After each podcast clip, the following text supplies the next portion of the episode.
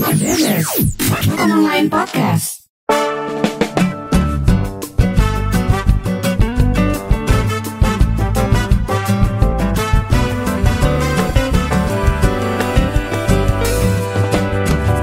Hukum Online Podcast. Yang bikin melek hukum memang klinik hukum online. kita tidak boleh menambah persyaratan. Misalnya ya, sekarang ada persyaratan untuk pindah masuk ke satu daerah harus ada surat keterangan kelakuan baik. Nggak boleh, nggak ada itu. Karena penduduk kita itu semuanya sama. Selagi kamu di rumah, perluas wawasan kamu dengan online course Hukum Online. Platform pembelajaran hukum secara daring terbaru dari Hukum Online. Melalui online course, temukan materi pembelajaran dari para pengajar kompeten dengan harga terjangkau mulai dari Rp149.000. Selain itu, materi belajar juga bisa kamu akses selama satu tahun penuh. Jadi, kamu bisa atur waktu belajarmu kapan pun dan di mana pun. Jadi lebih fleksibel kan? Kunjungi learning.hukumonline.com dan temukan kelas favoritmu sekarang.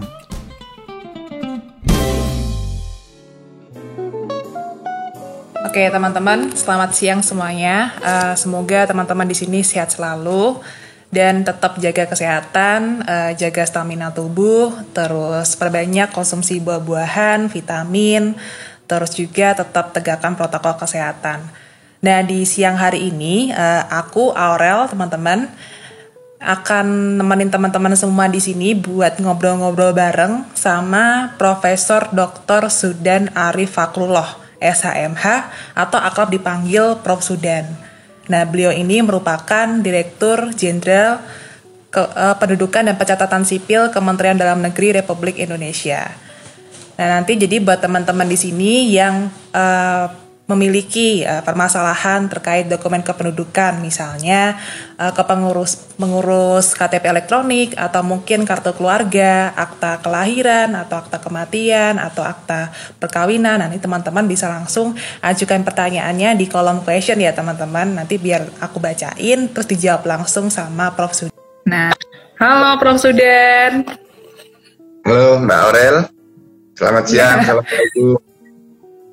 Waalaikumsalam, selamat siang Prof. Gimana Prof kabarnya sehat-sehat? Alhamdulillah, baik, sehat semua. Gimana teman-teman di klinik di Mbak Aurel, sehat? Sehat-sehat Prof. Eh, apa? Kita masih WFH semua nih Prof dari bulan Maret kemarin kita masih full WFH kantornya. Kalau dari Dukcapil gimana Prof? Ya kita ya yang di daerah bertahap Mhm. sesuai dengan daerah masing-masing. Kondisi daerahnya seperti apa, kita membolehkan mereka BFH 50%, 75% sampai 100%. Kita bolehkan.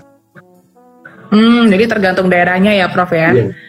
Karena di kita tidak sama kondisinya tiap-tiap daerah. Mhm. Oke Prof, baik. Eh, sebelum kita mulai nih Prof, boleh dong disapa teman-teman di sini yang udah hadir nih. Tadi ada dari Dukcapil juga nih Prof. Iya, Dari Dukcapil ya. teman-teman semua, terima kasih. Assalamualaikum warahmatullahi wabarakatuh. Yang sudah bergabung, semua saya lihat dari Kendari ada masuk, dari Dukcapil juga ada masuk. Monggo kita bisa berdiskusi, saling menyapa, untuk memberi masukan pada saya. Juga siapa tahu ada ide-ide baru tentang digitalisasi di Dukcapil atau tentang ID digital sebagaimana terjadi di berbagai negara atau integrasi di berbagai negara yang sudah maju, bagaimana kita bisa menerapkannya. Monggo kita feel free dipandu Pak Aurel. Mm-mm. Oke, siap Prof. Jadi siang hari ini kita ngobrol santai aja ya Prof, karena kan hari Minggu juga nih. Jadi uh, biar apa ya, diskusinya nggak terlalu formal-formal banget gitu jawabnya. Oke nih Prof, uh, sebelum nanti kita masuk ke tanya jawab, ada beberapa pertanyaan nih Prof dari saya. Yang pertama nih Prof terkait uh, beberapa waktu lalu ada kejadian viral nih.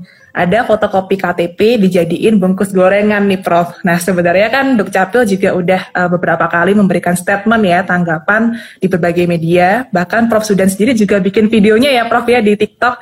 Karena kan Prof Sudan ini juga aktif nih teman-teman di TikTok. Nanti cari aja apa uh, TikToknya Prof Sudan di sana. Sering banget tuh Prof Sudan upload TikTok terus ngejawab pertanyaan netizen.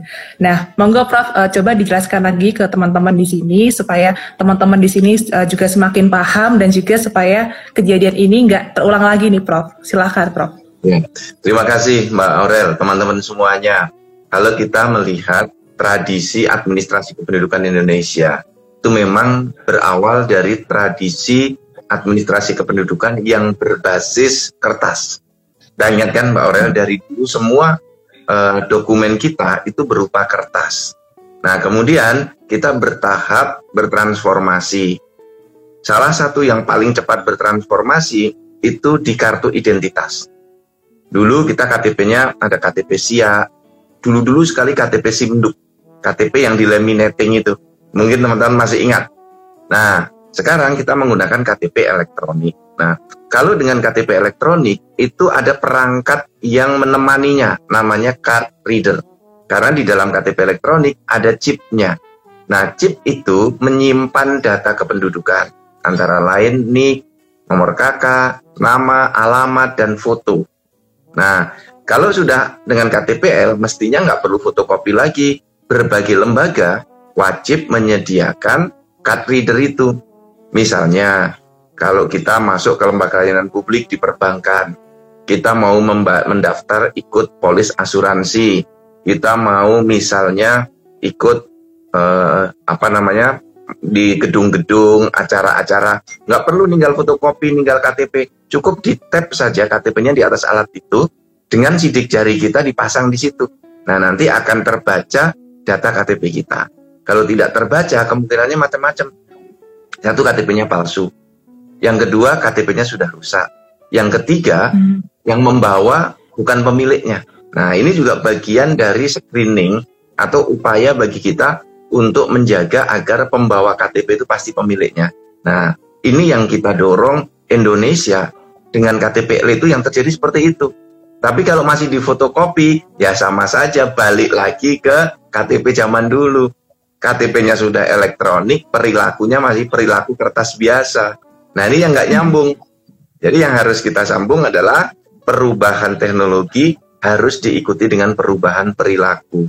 Karena sarana prasarananya sudah tersedia. Itu Mbak Aurel.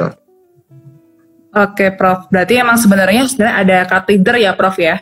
Tapi iya. untuk kateder ini gimana sih Prof uh, cara apa bisa kerjasama atau atau harus gimana ke Dukcapil gitu, Prof? Ya, pertama untuk layanan terkait dengan integrasi data. Karena dengan card reader ini kan ada integrasi data walaupun secara offline integrasinya. Integrasi antara data KTP dengan data uh, integrasi KTP dengan card reader itu. Yang penting kita bisa mendata card reader itu beredar di mana saja. Jadi kerjasama terlebih dahulu dengan Dukcapil nanti bisa membeli bebas di pasar card readernya. Yang penting hmm. kami bisa memberikan SEM-nya, secure access modulnya. Jadi alat baca yang bisa untuk membaca KTPL itu, membaca chipnya. Nanti kita beri dari Dukcapil. Sehingga kita bisa memonitor yang sudah memakai card reader itu mana saja. Dan kalau ada penyalahgunaan cepat bisa kita antisipasi. Oke, baik Prof. Berarti memang sebenarnya uh, transformasi digital itu perlahan-perlahan ya Prof. Jadi uh, awalnya kan kita berbasis kertas, kemudian sekarang kita sudah berubah digital uh, secara perlahan, kemudian juga ada card reader juga saat ini. Tapi mungkin kebanyakan di sini netizen belum tahu ya Prof soal card reader ini. Dan juga memang tidak banyak instansi juga belum menggunakannya ya Prof ya.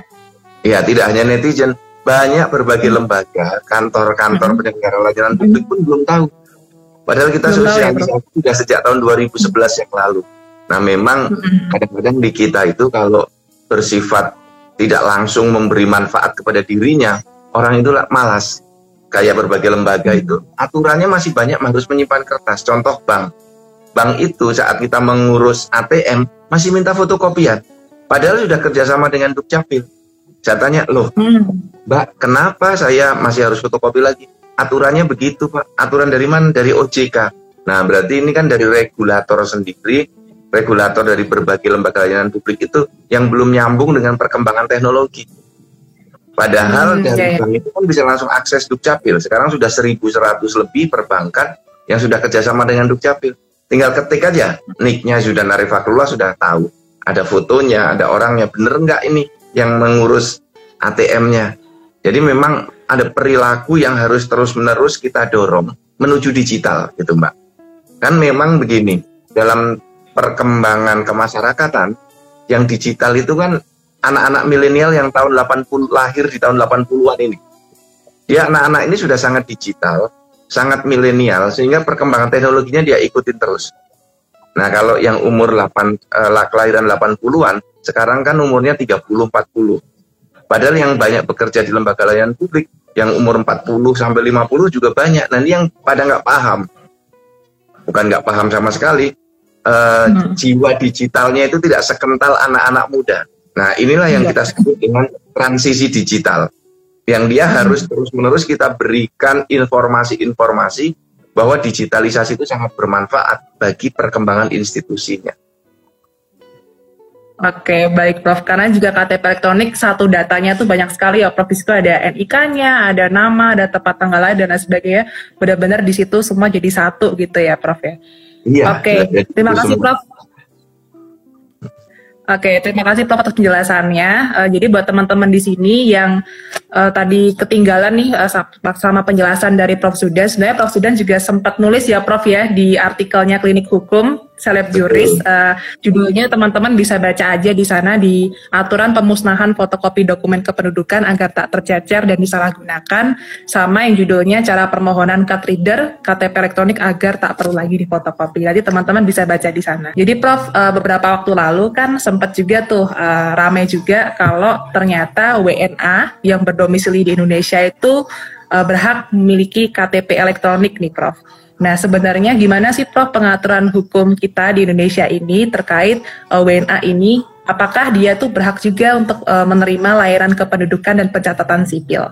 Silakan Prof dijelaskan. Terima kasih Mbak Aurel. Kalau kita melihat konsepsinya dulu, konsepsi tentang kependudukan.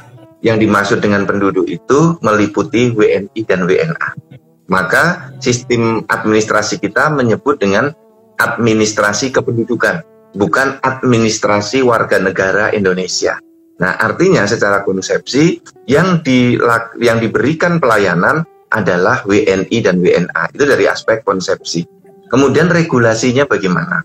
Nah, kalau kita melihat regulasi-regulasi yang berlaku di dalam administrasi kependudukan itu sudah ada di tahun 70-an yang diatur oleh Menteri Dalam Negeri tentang pelayanan KTP untuk WNA tahun 1970-an sudah ada.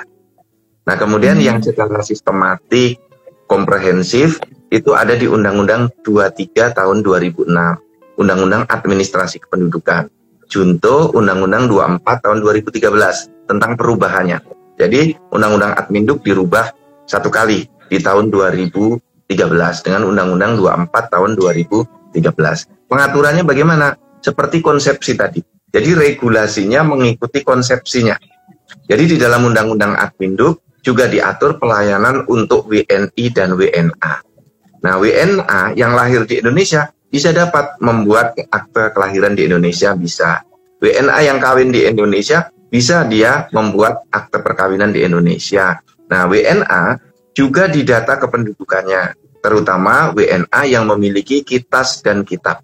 Kitas adalah hmm. kartu izin tinggal sementara. Nanti dibuatkan ke Dukcapil. Jadi WNA yang memiliki kartu izin tinggal sementara harus lapor ke Dukcapil. Jadi Mbak Aurel, WNA itu yang di hmm. Indonesia harus lapor ke Dukcapil. Jadi pemegang kitas itu diberikan kitasnya oleh imigrasi. Datang ke Dukcapil, nanti diterbitkan kalau kita menyebut surat keterangan domisili. Nah, kalau lengkapnya surat keterangan tempat tinggal, itu untuk WNA. Bagaimana WNA yang memiliki uh, izin tinggal lebih lama, memiliki namanya kitab, kartu izin tinggal tetap. Nah, dengan kitab, WNA ini wajib ke Dukcapil untuk melaporkan tempat tinggalnya di mana. Kitab ini diterbitkan juga oleh imigrasi. Berdasarkan kitab itu, maka Dukcapil langsung menerbitkan KTP elektronik. Nah, syaratnya sama dengan WNI. Datang langsung sendiri ke Dinas Dukcapil, tidak boleh diwakilkan. Karena harus foto wajah, dan harus rekam sidik jari. Kemudian tidak perlu pengantar RT, RW nggak perlu.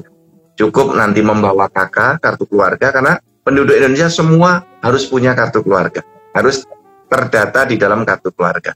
Kemudian membawa paspornya atau eh, buku yang tentang perjalanan, dokumen perjalanan yang bersangkutan. Jadi syaratnya mudah. Untuk KTP LWNA itu 17 tahun, ya harus 17 tahun kemudian memiliki dokumen perjalanan, kemudian memiliki kartu keluarga dan memiliki kartu izin tinggal tetap. Tidak dipungut biaya, ini gratis. Dan di dalam Perpres 96 tahun 2018 sudah diatur syarat-syaratnya dan tidak boleh ada persyaratan tambahan. Karena semangat Dukcapil itu sejak 2014, jadi mulai Undang-Undang 24 2013 yang diterapkan mulai 1 Januari 2014, semangat kita adalah memberikan pelayanan yang mudah dan cepat. Jadi nggak boleh lagi memberikan layanan yang membuat masyarakat kesulitan nggak boleh karena semangatnya sudah seperti itu. Jadi arah politik hukumnya adalah memberikan pelayanan yang memberikan kemudahan dan kecepatan. Gitu Mbak Aurel. Oke Prof, berarti memang sudah lama ya Prof peraturannya dari tahun 70-an, kemudian ada perubahan undang-undang, kemudian uh, diimplementasikan lagi, uh, turun lagi ke peraturan ke bawahnya, bahwa ternyata memang WNA itu bisa juga punya KTP elektronik. Kalau misalnya memenuhi persyaratan salah satunya tadi kita sama kitab ya Prof ya. Ya, kitas untuk surat keterangan tempat tinggal dan kitab untuk pembuatan KTP elektronik. Oke, siap-siap. Uh, dan juga nih teman-teman, kalau teman-teman tadi kelewatan juga sama penjelasan sama penjelasan dari Prof. Sudan, bisa baca artikelnya nih. Prof. Sudan sempat nulis juga di artikelnya Klinik Hukum, judulnya WNA bisa punya KTP elektronik. Ini bedanya dengan milik WNI. Nah ini mungkin Prof. sekalian dijelasin nih Prof. Uh, perbedaannya apa sih Prof dengan KTP elektronik milik WNI? Apakah ada warnanya yang beda atau gimana gitu Prof? Ya Mbak Aurel, terima kasih saya diingatkan. Apa perbedaannya KTPL, WNA, dan WNI? Nah, teman-teman semua untuk KTPL, WNA, itu ada unsur bahasa-bahasa Inggrisnya. Misalnya status, merit, gitu ya. Itu ada bahasa Inggrisnya. Kemudian masa berlakunya sesuai dengan masa berlaku kartu izin tinggal tetap, maksimalnya lima tahun. Kalau KTPL sudah berlaku seumur hidup. Jadi kalau ada KTPL WNA, tulisannya berlaku seumur hidup itu pasti salah atau KTPL-nya pasti palsu. Demikian hmm. juga KTPL WNI. Kalau masih ada masa berlakunya, saya pastikan KTPL-nya salah atau KTPL-nya palsu. Karena kemarin saya menemukan KTPL palsu, Mbak. Jadi dibawa ke saya, ditunjukkan Pak Zudan KTPL ini asli atau palsu. Saya langsung bisa mengatakan KTPL ini palsu. Kenapa? Karena ada masa berlakunya sampai tahun 2022. Nah, itu pasti palsu. Nah. Dibuat yeah, 2017 yeah. berlaku sampai 2022. Dia bilang ini palsu. Kok langsung tahu? Iya, dari masa berlakunya sudah pasti salah. Nah, kemudian eh, yang ketiga KTP WNA disebutkan kewarganegaraannya WNA. Jadi disebut negara hmm. mana negara. Jadi ada tiga faktor yang mendasar itu. Ada bahasa Inggrisnya, ada masa berlakunya sampai tahun berapa, dan yang ketiga ditulisi warga negara WNA. Oke, berarti itu perbedaannya ya teman-teman sama KTP elektronik uh, milik kita nih, milik BNI berlakunya, terus ada bahasa Inggrisnya sama keluarga negaraannya. Ada tiga perbedaan pokoknya. Oke. Okay. Mbak Oren hmm. juga perlu saya sampaikan, hmm. kalau selalu ada isu tenaga kerja asing berjuta-juta memiliki KTPL gitu ya. Nah, itu perlu hmm. juga saya sampaikan. Kita menerbitkan KTPL-nya baru dalam hitungan ribuan, belum sampai jutaan. Hmm. KTPL WNA itu baru ribuan puluhan ribu saja belum. Ya, jadi tidak banyak WNA yang memiliki KTPL di Indonesia. Ini yang perlu juga saya sampaikan untuk hmm. menjawab isu yang di luar bahwa sudah ada jutaan TKA yang memiliki KTPL eh, memiliki KTP elektronik. Itu tidak benar. Karena baru ribuan KTPL yang kita terbitkan. Mengapa saya bisa tahu? Karena KTPL itu tersentral penerbitannya bisa dilacak datanya di data center pusat. Jadi berapa KTP hmm. yang terbit kita bisa data satu persatu. Oke oke, baik itu tadi sekilas info nih dari Prof Sudan ya terkait penerbitan KTP elektronik BNA itu memang belum banyak ya. Oke, kita lanjut nih Prof.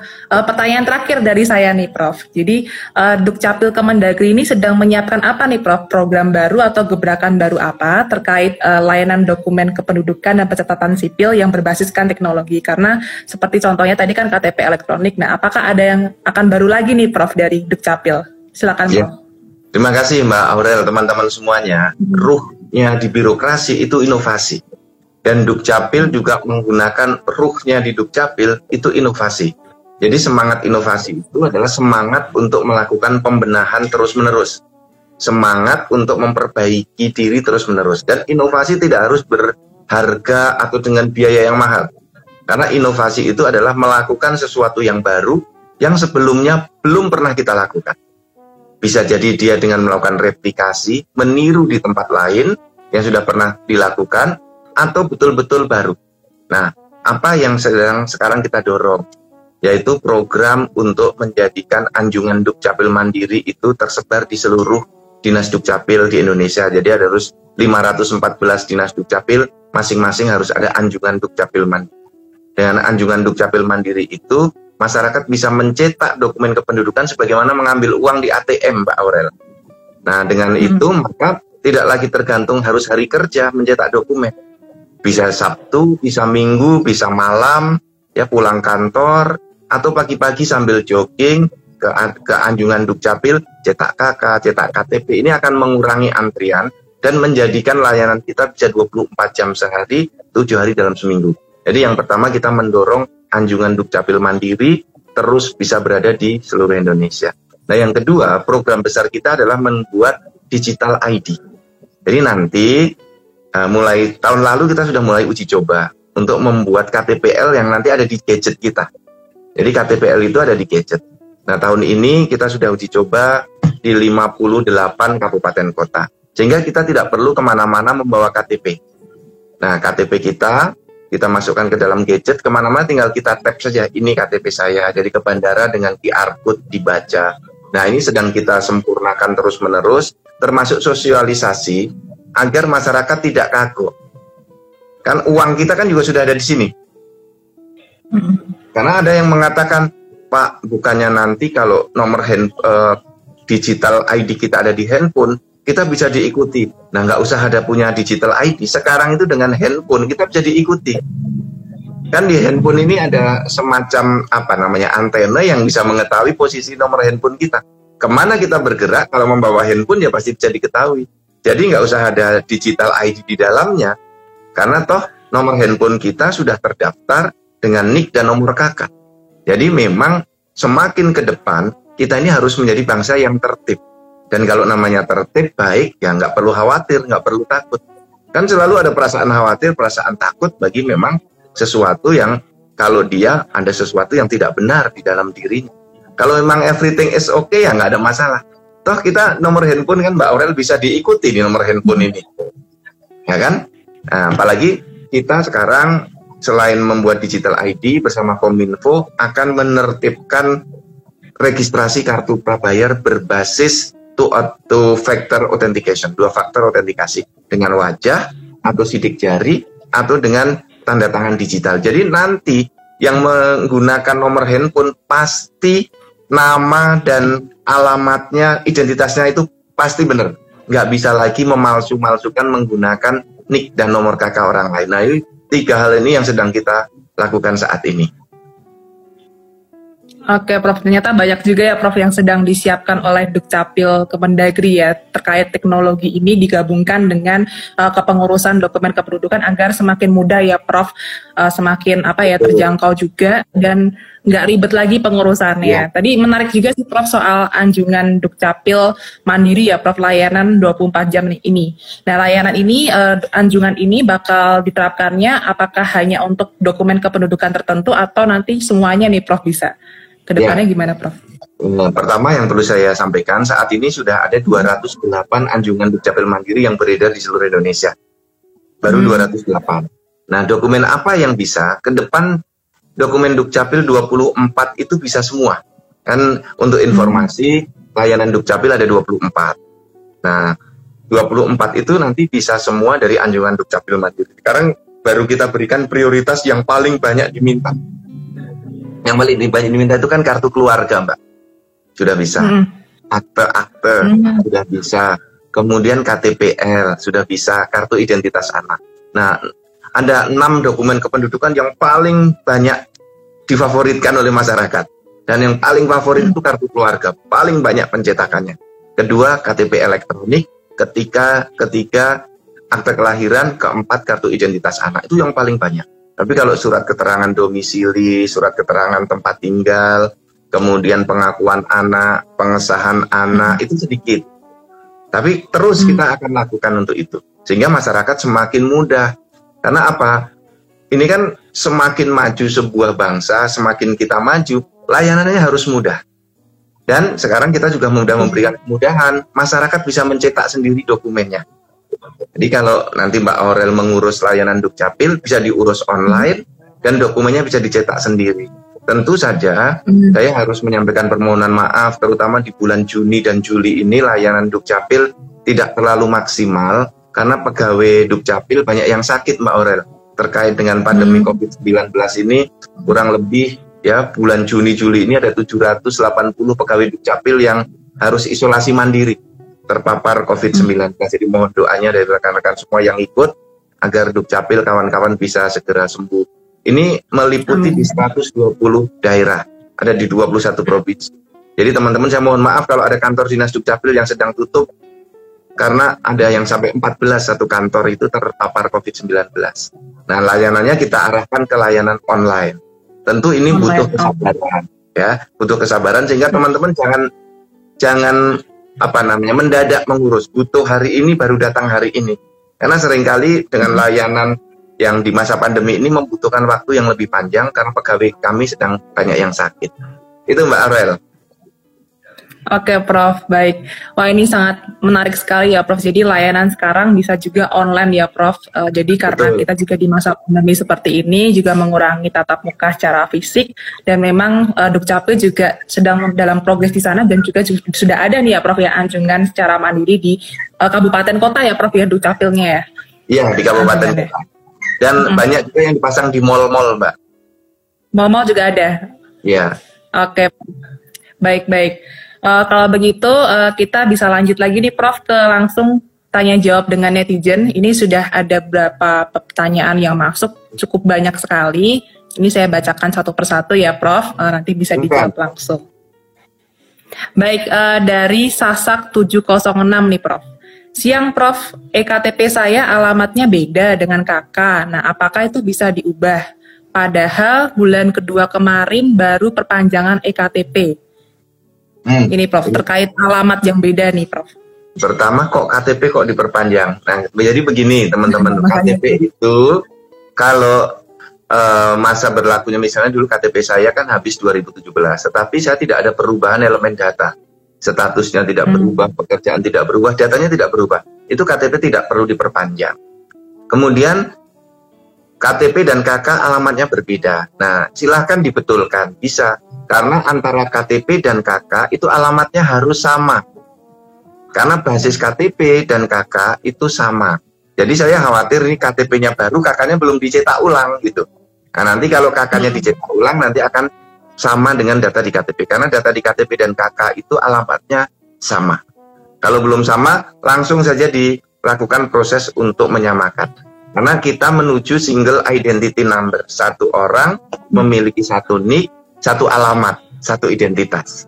Monggo nanti dari Sasa 706. Silakan hmm. untuk segera ke Dukcapil. Ya, mau online boleh, mau offline ya boleh. Yang penting menyesuaikan dengan kondisi PPKM darurat di wilayah masing-masing. Oke, Prof. Baik, terima kasih, Prof. Semoga tercerahkan nih dari tadi yang menanyakan terkait uh, alamatnya berbeda. Oke, Prof. Kita lanjut lagi nih dari Den Randi nih, Prof syarat merubah tanggal lahir di KTP tapi nggak ada akta lahirnya. Nah, syarat dokumen lain ada nggak nih Prof? Oh, ya. Mungkin nggak punya akta kelahiran nih Prof gimana nih? Randi, uh, ini ada juga tutorial di YouTube saya dan di TikTok saya tentang per, perubahan identitas atau penggantian identitas. Jadi di Indonesia itu ada dua konsepsi Mbak Aurel. Pertama, hmm pembetulan identitas. Pembetulan itu berarti ada yang salah. Dan yang kedua, penggantian identitas. Nah, penggantian identitas itu seperti yang pernah kita lakukan, misalnya kasus Aprilia Manganang. Kalau ini pernah dengar, yang berubah jenis kelaminnya dari perempuan menjadi laki-laki, kemudian berubah namanya. Itu penggantian identitas. Karena identitas yang lama itu sudah benar semua. Namanya semua sama. KTP, KK, akta lahir semua dulu berjenis kelamin perempuan. Kemudian karena ada operasi, ada penetapan pengadilan, dia berganti nama, berganti identitas. Itu boleh. Nah, untuk penggantian identitas syaratnya harus ada penetapan pengadilan. Nih, hmm. ini penting ini. Ganti identitas, ganti nama harus ada penetapan pengadilan. Nah, kalau pertanyaan Randy, ini hanya ganti tanggal lahir. Maka harus di ini merubah tanggal lahir. Ini pertanyaannya adalah dia dulu di KK, di KTP, di akte, di ijazah tanggal lahirnya sama semua atau tidak? Kalau sudah semuanya sama, berarti dia mengganti tanggal lahir. Itu harus penetapan pengadilan. Tetapi kalau hanya pembetulan, pembetulan itu begini, di KTP-nya tanggal 5, di KK-nya tanggal 7 lahirnya, di akte tanggal 5, di ijazah tanggal 7. Berarti ada dua tanggal lahir, tanggal 5 atau tanggal 7. Nah, dia tinggal memilih. Nanti ke Dukcapil membuat surat pernyataan pembetulan nama. Mau mengikuti ijazah berarti tanggal 5. Mau mengikuti akte berarti tanggal 7. Nanti dokumennya yang di Dukcapil disesuaikan semua. Nah, yang di ijazah silahkan diurus di sekolah masing-masing. Karena mungkin ada ada ijazah SD, SMP, SMA, dan seterusnya. Jadi konsepnya dua, Mbak. Pembetulan dan penggantian. Nah, merubah ini harus kita lihat lebih detail lagi. Mau mengganti atau membetulkan. Prinsipnya bisa dilakukan. Oke, Prof. Berarti ada dua ya jalurnya, uh, mau mengganti identitas tadi melalui penetapan pengadilan atau pembetulan, misalnya uh, KTP-nya beda gitu ya sama kakak, identitasnya itu bisa dilakukan pembetulan gitu ya, Prof. Ya? Tanpa melalui pengadilan gitu, Prof ya? Tanpa melalui pengadilan dengan asas contrarius actus, diserahkan nanti kepada hmm. kepala dinas dukcapil untuk melakukan pembetulannya. Oke, baik. Terima kasih, Prof. Semoga tadi dan Randi tercerahkan ya atas jawaban dari Prof. Baik, kita lanjut lagi nih Prof, uh, terkait kartu keluarga nih. Dari RCHWK. Saya ingin tanya, apakah syarat untuk pecah kartu keluarga? Dan kalau mau ganti nama gimana? Terima kasih. Silakan Prof. Mau pecah kartu keluarga. Jadi kita mm -mm. Uh, kembali ke konsepsinya dulu. Saya selalu begitu ya Mbak Rel ya. Konsepsi, regulasi, implementasi. Biar teman-teman mudah memahami ya sederhanakan konsepsinya seperti apa, regulasinya seperti apa, kemudian di dalam implementasi. Nah, konsepsi dulu. Konsepsinya itu semua penduduk itu harus ada di dalam kartu keluarga. Kartu keluarga itu adalah satu kartu yang berisi data 31 elemen dan merupakan susunan hubungan dalam keluarga. Nah, yang dimaksud dengan keluarga itu tidak harus suami, istri, dan anak. Satu orang juga boleh memiliki kartu keluarga. Jadi keluarga tunggal, bapak saja, ibu saja, kemudian uh, ya apa ya hanya bapak dan ibu lah laki-laki dan perempuan. Boleh satu orang satu kartu keluarga. Karena dulu pernah ada yang protes ke saya mosok keluarga sendirian? Nggak boleh dong Pak Jujanto hmm. nggak begitu. Fakta banyak yang janda duda itu tinggal sendirian Mbak Orang orang tua-tua itu kan hmm. sudah nggak ada anak-anaknya hanya sama asisten rumah tangga. Hmm. saya sendirian di situ. Masa hmm. itu nggak boleh punya kakak sendiri? Nah, boleh. Itu konsepnya hmm. kemudian dari aspek tempat tinggal Nah, penduduk Indonesia itu bebas bertempat tinggal di mana pun. Bergerak, berpindah, bertempat tinggal di mana pun. Kemudian regulasinya bagaimana? Nah, regulasi kita itu menempatkan seseorang harus berada dalam kartu keluarga. Dan di dalam kartu keluarga itu cara pindahnya sudah diatur. Kalau mau pecah kakak, berarti ada dua kemungkinan. Dia pecah kakak saja atau sekaligus pindah. Pindah, pindah rumah. Nah, kalau pecah kakak tidak pindah alamat, dia tinggal datang ke Dinas Dukcapil menyampaikan saya ingin pecah kakak. Ini penting karena Mbak, karena kaitannya nanti dengan pembayaran BPJS, ya, kemudian bantuan sosial. Karena banyak yang pecah kakak akan bisa mendapatkan bantuan sosial. Karena kalau dalam satu kakak kan satu bantuan sosial. Kalau kakaknya banyak, dia bisa dapat banyak bantuan sosial. Nah, tetapi kalau dia pecah kakak misalnya menjadi anak kos, dia ngontrak rumah ya karena pisah dengan orang tua dia mau pecah kakak boleh. Nah tetapi kalau dia kontrak rumah dia harus mendapatkan izin dari pemilik kontrakan bahwa mau dia menggunakan alamat di situ. Kalau tidak dapat izin dari pemilik rumah kontrakan Dukcapil tidak akan menerbitkan kakak sendiri di rumah kontrakan itu. Nah jadi hmm. kalau kita prinsipnya penduduk itu boleh pecah kakak Syaratnya tinggal datang ke Dinas Dukcapil, kalau pindah alamat tidak perlu juga pengantar RT RW. Langsung bawa kartu keluarga yang lama, nanti membuat permohonan untuk pecah kakak. Jadi sangat mudah. Hmm. Jadi di dokumen utama kependudukan kita adalah kartu keluarga. Jadi mau pecah kakak monggo. Apakah harus kawin dulu? Tidak. Tidak harus menikah hmm. dulu untuk pecah kakak. Jadi misalnya ya kita seperti sudah dibelikan rumah atau kos itu boleh pecah. Jadi tidak ada hmm. syarat harus kawin dulu, harus cerai dulu, enggak. Tidak ada aturan oh. seperti itu di dalam tataran regulasi. Nah, tataran implementasinya bagaimana? Ini yang perlu saya ingatkan untuk teman-teman semua. Kalau ini ada teman-teman Dukcapil yang hadir, kita tidak boleh menambah persyaratan. Misalnya ya, sekarang ada persyaratan untuk pindah masuk ke satu daerah harus ada surat keterangan kelakuan baik. Nggak boleh, nggak ada itu. Karena penduduk hmm. kita itu semuanya sama. Tidak diklasifikasikan sebagai narapidana, pernah berbuat jahat, tidak. Semua kita layani sama, setara. Bahkan teroris hmm. pun kita layani, di lembaga pemasyarakatan pun kita layani, karena kita melayani siapa pun yang menjadi kategori penduduk, WNI maupun WNA. Juga tidak boleh ada syarat tambahan sudah lunas pajak bumi dan bangunan, nggak boleh. Karena layanan kita gratis, tidak boleh ada syarat-syarat yang sifatnya membebani, apalagi ada unsur kaitannya dengan pembiayaan. Itu Mbak Aurel. Oke, terima kasih Prof. Penjelasannya sangat komprehensif sekali dan menarik juga. Ternyata juga saya baru tahu nih kakak itu bisa uh, keluarga tunggal ataupun orang lajang pun bisa uh, bikin kakak sendiri gitu ya Prof ya. Betul. Tanpa perlu ada akta perkawinan gitu ya. Betul, tidak perlu punya buku nikah, tidak perlu buku cerai. Boleh pecah kakak suami istri pun ada yang karena situasi kakaknya beda, misalnya harus bertempat tinggal di mana, harus sama anaknya ngurus sekolah, suaminya di sini, ibunya sini, ada yang seperti itu. Jadi tidak ada batasan bagaimana sebuah keluarga itu harus dua, harus tiga, enggak satu boleh. Oke, baik. Terima kasih Prof atas penjelasannya. Oh, tadi mungkin yang belum terjawab Prof soal penggantian nama nih Prof. Itu apakah okay. juga melalui penetapan pengadilan? Ya, ini menyambung yang tadi ya Mbak ya. Kalau kita mau hmm. mengganti nama tentu harus dengan penetapan pengadilan. Kecuali pembetulan nama, karena konsepnya berbeda ya tadi ya. Ada pembetulan nama dan ada penggantian nama. Kalau pembetulan nama itu misalnya ya, yang tadi di ijazah, dengan di KK, dengan di KTP, dengan di akta berbeda. Nah, tinggal dipilih satu saja yang mau dipakai yang mana. Karena terutama yang punya marga. Seringkali dulu di akta hmm. kelahirannya nggak ada marga, di ijazahnya ada marganya.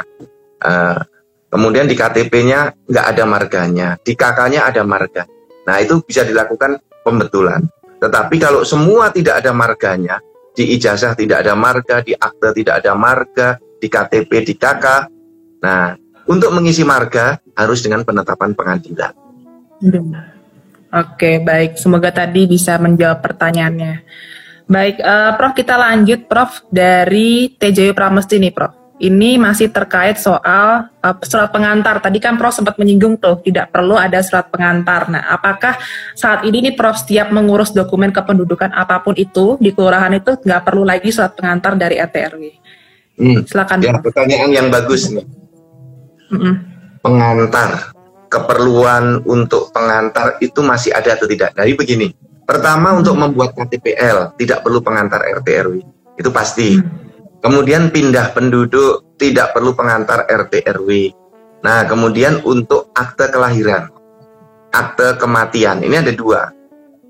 Untuk anak-anak yang lahir di rumah sakit tidak perlu pengantar RT RW untuk membuat akte kelahiran.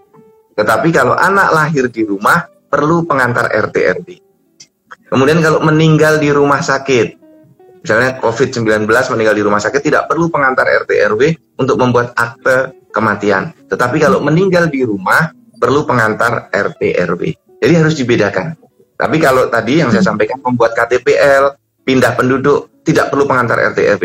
Perpres 96 2018 sudah mengatur eksplisit itu persyaratannya.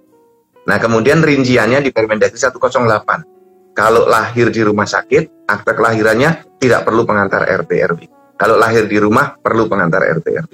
Meninggal di rumah, perlu pengantar RT RW. Meninggal di rumah sakit, tidak perlu pengantar RT RW.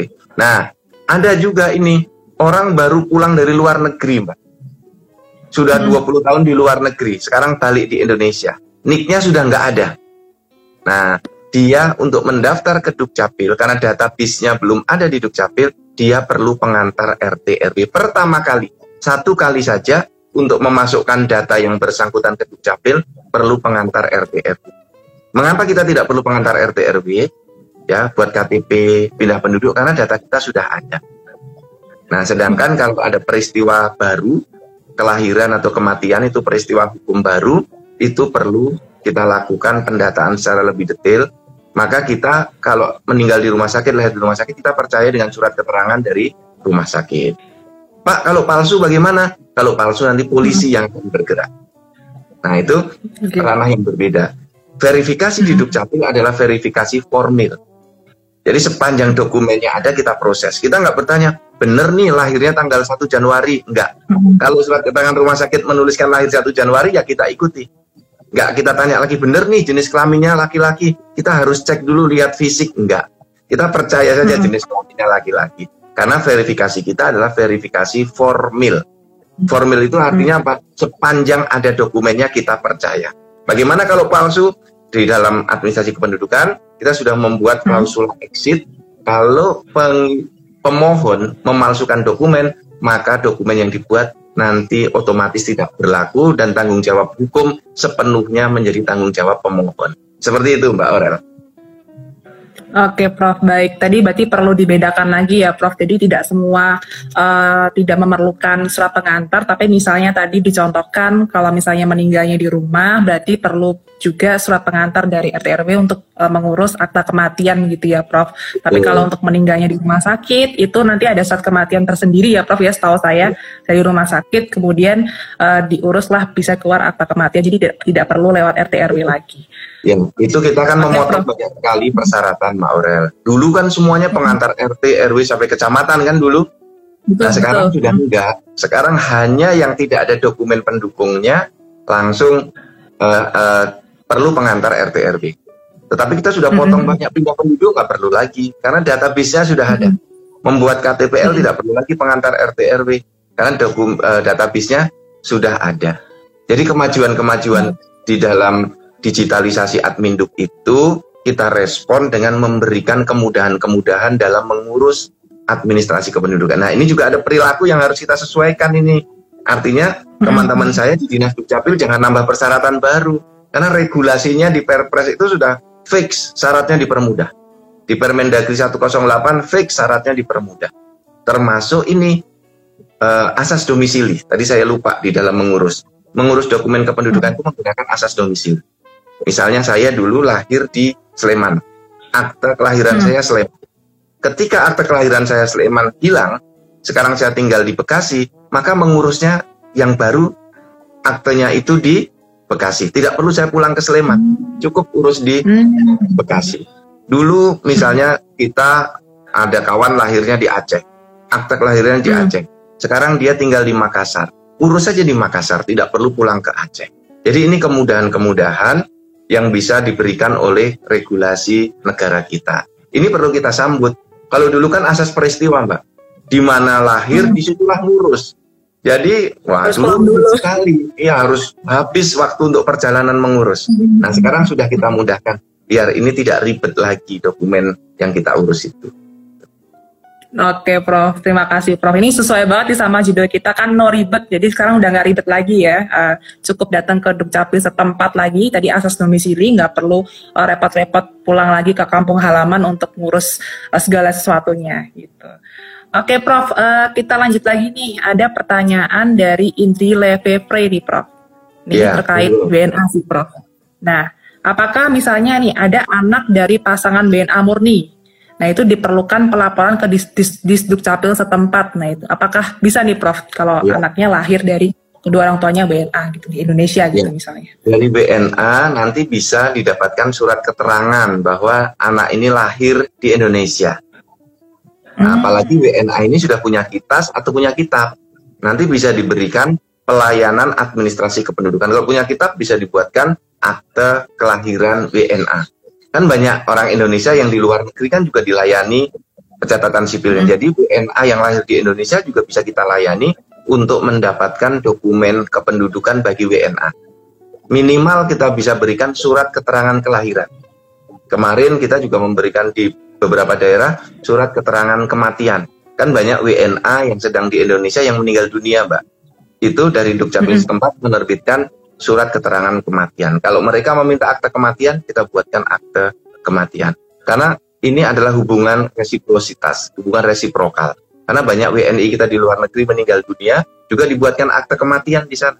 Juga dibuatkan surat keterangan kematian. Nah, dalam hubungan sesama apa namanya hubungan internasional yang baik, maka kita menggunakan asas resiprositas, hubungan timbal balik agar warga negara kita di luar negeri dilayani, kita juga melayani WNA yang di dalam negeri. Jadi kita bisa melayani. Oke, Prof. Berarti tadi ya uh, berhubung dengan asas resiprositas di mana uh, eh, WNA itu nggak cuma punya, bisa punya KTP elektronik, tapi juga bisa tadi uh, melaporkan kelahiran, tadi dapatkan surat keterangan kelahiran sama surat tadi apa, Prof? Uh, surat keterangan kematian ya, Prof ya. ya itu juga ya. bisa mengurus di Dukcapil. Baik, baik.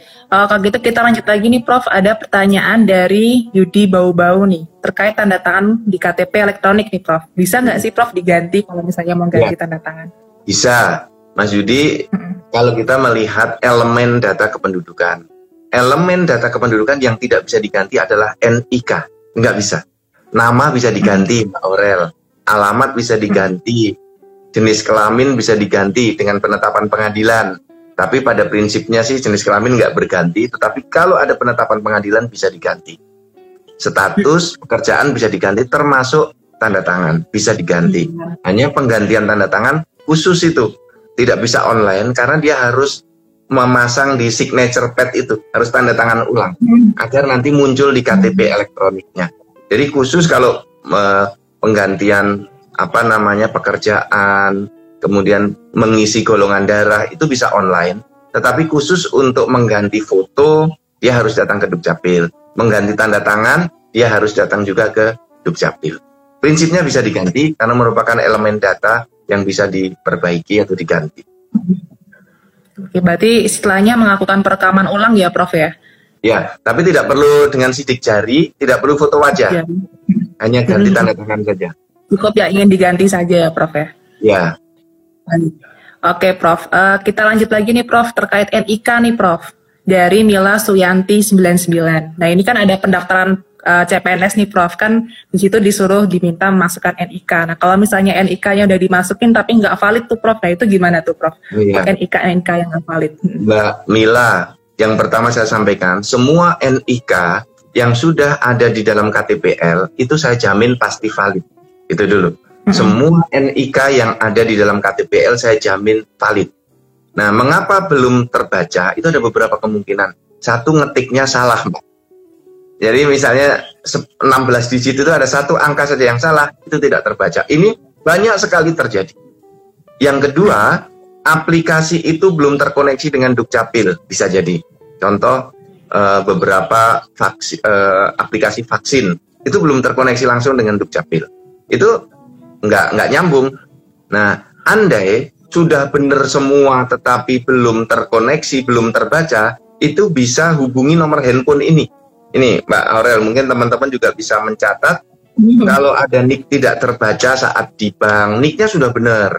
Ya yakin benar, maka hubungi saja nomor handphone 0811 1902 4156 0811 1902 4157 0811 1902 4158. Jadi nomor depannya sama, hanya belakangnya urut 56, 57, 58. Ada tiga nomor handphone yang kami pasang untuk membantu masyarakat. Jadi monggo ini nomor ini di-share kalau teman-teman semua ada mengurus pelayanan publik yang nicknya tidak terbaca padahal yakin betul mengisinya sudah benar, hubungi nomor handphone ini. Nanti teman-teman kami akan membantu mengecek masalahnya apa.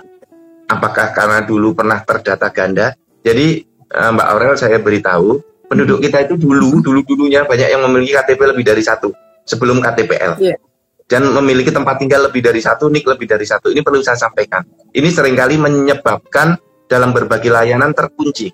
Karena flagnya dua, hmm. memiliki dua nik. Dua nik ini terblokir menjadi penyebab terblokirnya nik. Nah, nanti akan dibuka.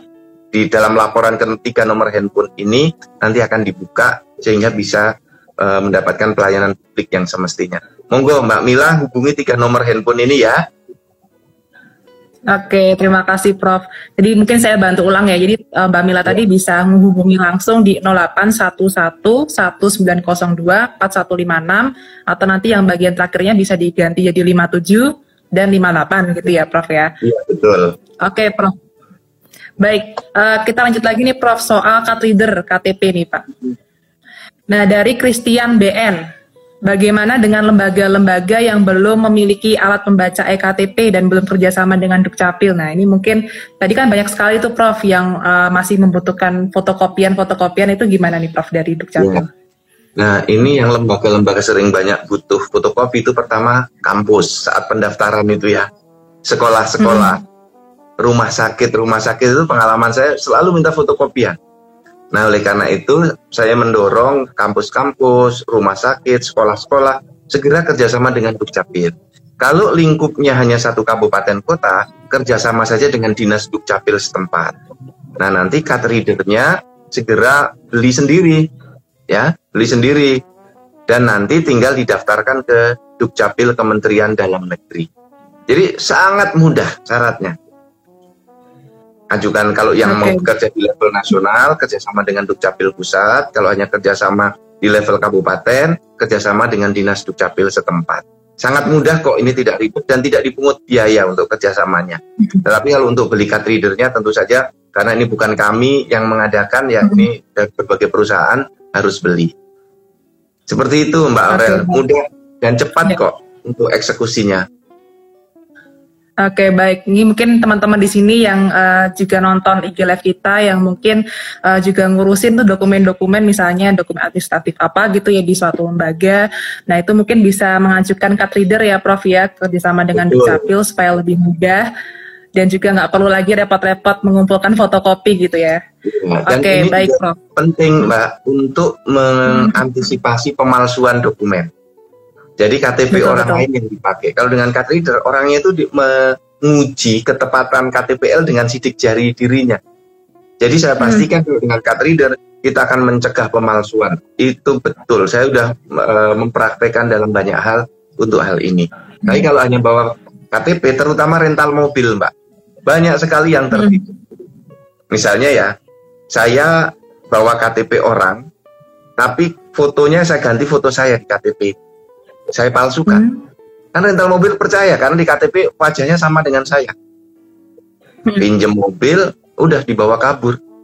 Ketika ditagi, hmm. didatengin ke rumahnya, loh ternyata alamatnya KTP-nya palsu. Di, betul rumahnya ada, tetapi wajah pemiliknya yang namanya orang itu tetap wajahnya di KTP-nya saya, ditinggal KTP-nya. Nah itu banyak sekali. Hmm. Tapi kalau dengan card reader saat KTP-nya dicocokkan dengan sidik jarinya, maka sudah bisa diketahui oh ini KTP-nya palsu, ditolak saja hmm. atau dilaporkan pada polisi. Oke, bisa sekaligus antisipasi juga ya Prof ya terkait pemalsuan-pemalsuan yang juga marak terjadi. Oke, uh, baik nih Prof kita lanjut lagi ke soal EKTP-nya WNA lagi nih Prof. Ini ada yang bertanya nih dari Rizky Afif. Mau bertanya, Prof, mengapa masa berlaku KTP WNA itu nggak diatur seumur hidup dengan KTP sama kayak KTP WNI? Mungkin Prof bisa dibantu dijelaskan kenapa kok oh, berbeda. Iya, iya begini, karena WNA itu banyak yang pulang ya ke dinas di Indonesia hanya hmm. tiga tahun, WNA itu hanya hmm. dinas lima tahun gitu ya maksimal kecuali yang uh, memiliki kitab seumur hidup. Tapi bisa jadi nanti dia balik jadi ke luar negeri. Nah, kalau dia kembali ke luar negeri, KTP-nya harus ditinggal. Nah, hmm. ini kan nanti kalau dia seumur hidup di luar negeri, KTP-nya dianggap berlaku terus-menerus. Yes, yeah. Nah, ya, inilah ini juga bagian dari security system ya. Hmm. Karena kalau WNA itu nanti KTP-nya seumur hidup, dia nggak akan lapor-lapor lagi, nggak akan perpanjangan. Posisinya di mana kita nggak bisa memonitor juga. Hmm. Ya kan, kalau okay. seumur hidup alamatnya ganti-ganti dia nggak akan pindah nanti, nggak akan ganti merasa seumur hidup dia pindah-pindah rumah tetap aja bawa KTP ini. Kan dia udah merasa seumur hmm. hidup. Betul, betul. Ini udah ganti-ganti. Nah, kalau dengan masa waktunya tiga tahun, dua tahun, maksimal lima tahun, nanti akan terdeteksi. Ya, ini ini bagian dari diskusi kita terkait dengan pertahanan dan keamanan negara. Kita tidak curiga, tetapi apa pun dalam sistem bernegara yang semakin kompleks ini semuanya bisa terjadi. Baik, oke Prof. Terima kasih Prof atas penjelasannya.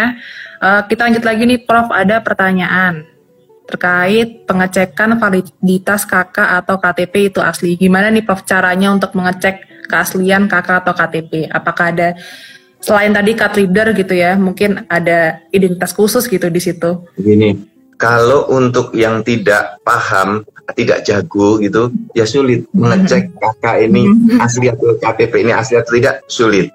Maka caranya adalah dengan kerjasama verifikasi data dengan Dukcapil. Sekarang kan sudah ada 3.800an lembaga yang kerjasama dengan Dukcapil. Jadi yang dicek itu langsung pada nicknya.